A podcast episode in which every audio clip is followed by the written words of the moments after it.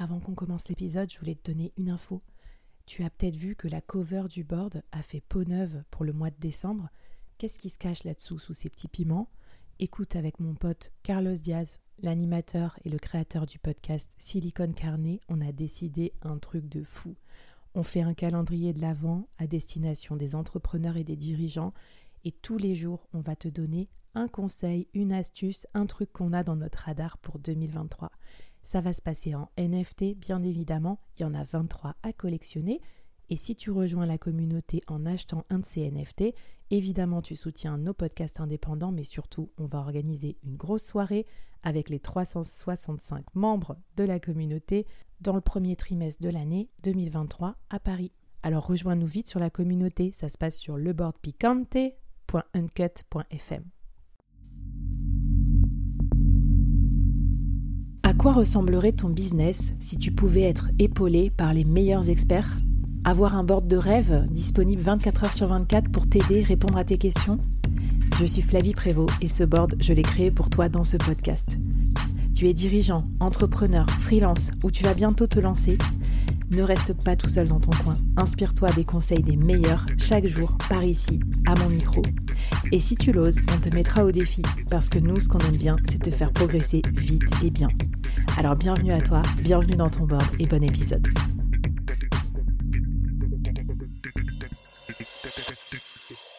Alors Nolwenn, ce piège numéro 3, enfin je sais pas si on peut les hiérarchiser parce que celui-là je trouve qu'il est, euh, est assez épuisant.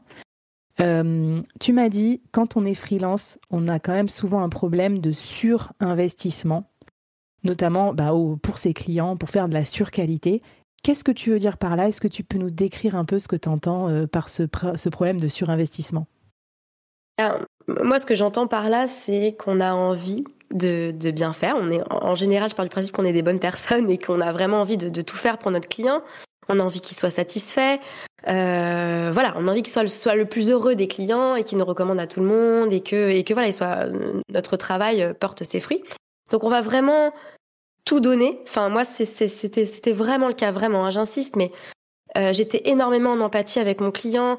Euh, j'étais souvent confrontée à des personnes qui étaient assez charismatiques et qui avaient euh, la possibilité de, enfin, qui, vraiment m'embarquaient dans l'aventure en me disant oui, vous êtes freelance, mais vous êtes un membre de l'équipe. C'est comme si vous étiez salarié.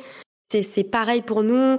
Euh, on y va ensemble dans la même aventure. Et donc du coup, on se laisse prendre là-dedans en se disant euh, presque, ben oui, on est on est presque salarié de l'entreprise. Et donc, ben on se met à à répondre à toute heure à, aux sollicitations euh, de, ces, de ce client-là. On va améliorer encore et encore et encore ce qu'on fait. Dans mon milieu, moi, ce qui est créatif, enfin, il n'y a pas de fin en fait. Hein, globalement, il n'y a, a, pas de fin. Donc c'est infini. Euh, et en fait, on s'épuise. Et franchement, sur le long terme, euh, alors déjà, c'est pas rentable parce que ben on passe. Qui dit surinvestissement dit que du coup, c'est au-delà de ce qui était prévu. Mm. Euh, d'un point de vue financier et puis ben évidemment d'un point de vue émotionnel euh, après chacun a sa jauge hein, euh, mais euh, bah, d'être sollicité aussi de, cette façon-là de vouloir toujours faire parfaitement bien et de et, de pas décevoir, ben sur le long terme, c'est compliqué. Alors, mais j'adore ce que tu dis. Euh, bon, moi, je me reconnais dans les fonctions infinies parce que moi, je fais du développement commercial, euh, je cherche à des partenaires, donc je prospecte, etc. Mais ça, ça pourrait ne jamais, ne jamais se terminer. Et puis créatif aussi, parce que dès qu'on est dans les dans des sujets, euh, j'accompagne aussi des marques, tu vois, sur genre des de la création de contenu expert, des podcasts, des conférences. En fait, on a des idées la nuit, le jour, le week-end. Et je trouve que le côté créatif, c'est dangereux, c'est que ça vient souvent quand on est euh, sur son temps familial ou pendant les vacances ou quoi. Mm. Comment tu fais, toi, pour se mettre, euh, te mettre des barrières, pour contrôler cet investissement? Moi, mm. j'avoue, j'y arrive pas. Je, trouve encore que je travaille beaucoup trop pour mes propres projets, pour les projets de mes clients. Enfin, pas trop en mode, j'ai pas envie d'être euh, en mode fonctionnaire non plus, mais je veux dire, Ouais, donne-moi des pistes un petit peu sur comment compartimenter. Alors déjà, je pense que bah, la première étape, c'est de conscientiser ça et de se dire à quel moment on voit que là, on, est un peu too much. Genre, je sais pas, moi, moi je me, des fois, je me rends compte que le soir, bah, je vais encore penser à ce client, je vais en parler à mon conjoint, je vais dire, ah, en fait, oui, j'ai une idée, je pense que pour améliorer les choses, faudrait faire ça.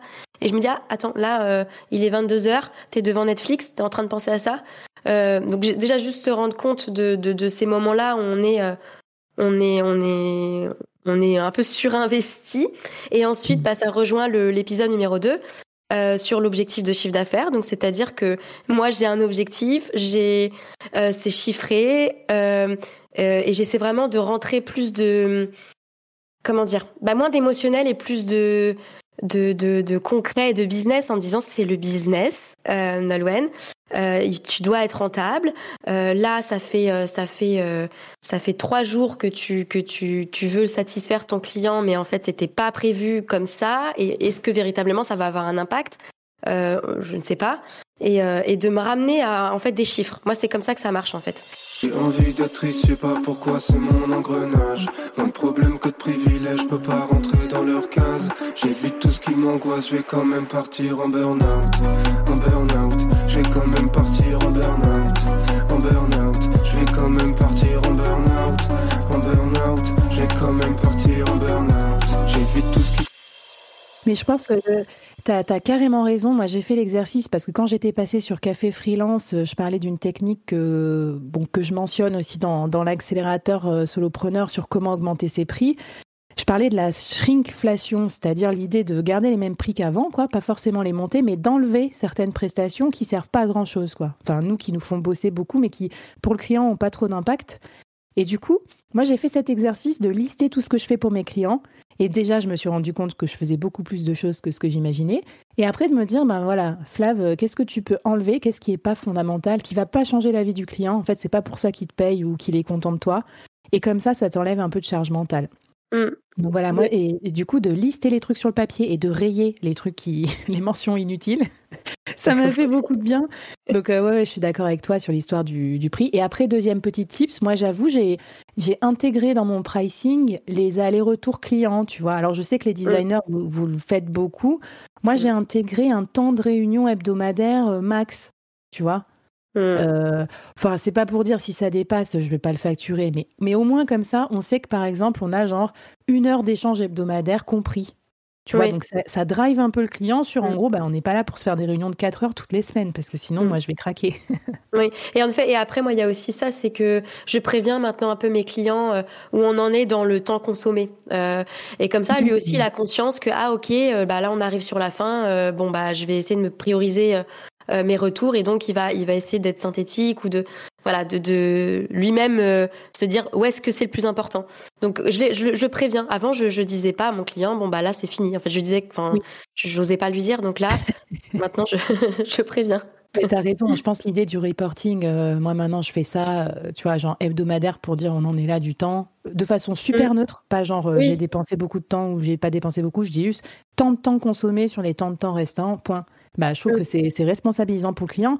Le client, il n'a pas envie de passer non plus mille ans euh, euh, sur la mission nécessairement. Hein. Puis ça le ressent sur le, le résultat.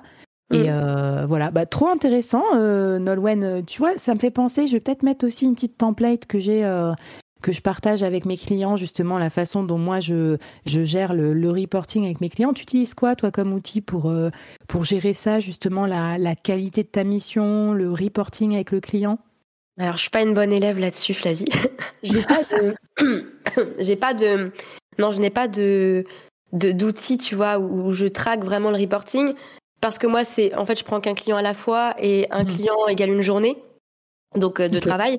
Et donc, euh, en fait, je, je, sais, ben voilà, euh, cette semaine, j'ai pas, j'ai, bloqué trois jours pour ce client, donc, donc en fait, je sais qu'il me reste. Enfin, c'est, c'est un, c'est un peu plus facile dans mon cas par rapport à mon mode de facturation, en fait. De, ok, non mais c'est bien. Écoute, il n'y a pas, il a pas que un mode euh, opératoire, mais en tout cas, bah, prenez soin de vous, prenez soin de votre équilibre émotionnel, parce que franchement, c'est vrai que c'est beaucoup d'ascenseur émotionnel cette histoire de de freelancing. Euh, et puis Nolwenn, je te propose qu'on avance à l'avant-dernier épisode. Alors là, c'est du gros, du lourd. Surtout pour tous les freelances qui travaillent sur des projets complexes, écoutez bien parce que ça c'est une erreur qui nous coûte souvent très cher et on va en parler dans l'épisode 4.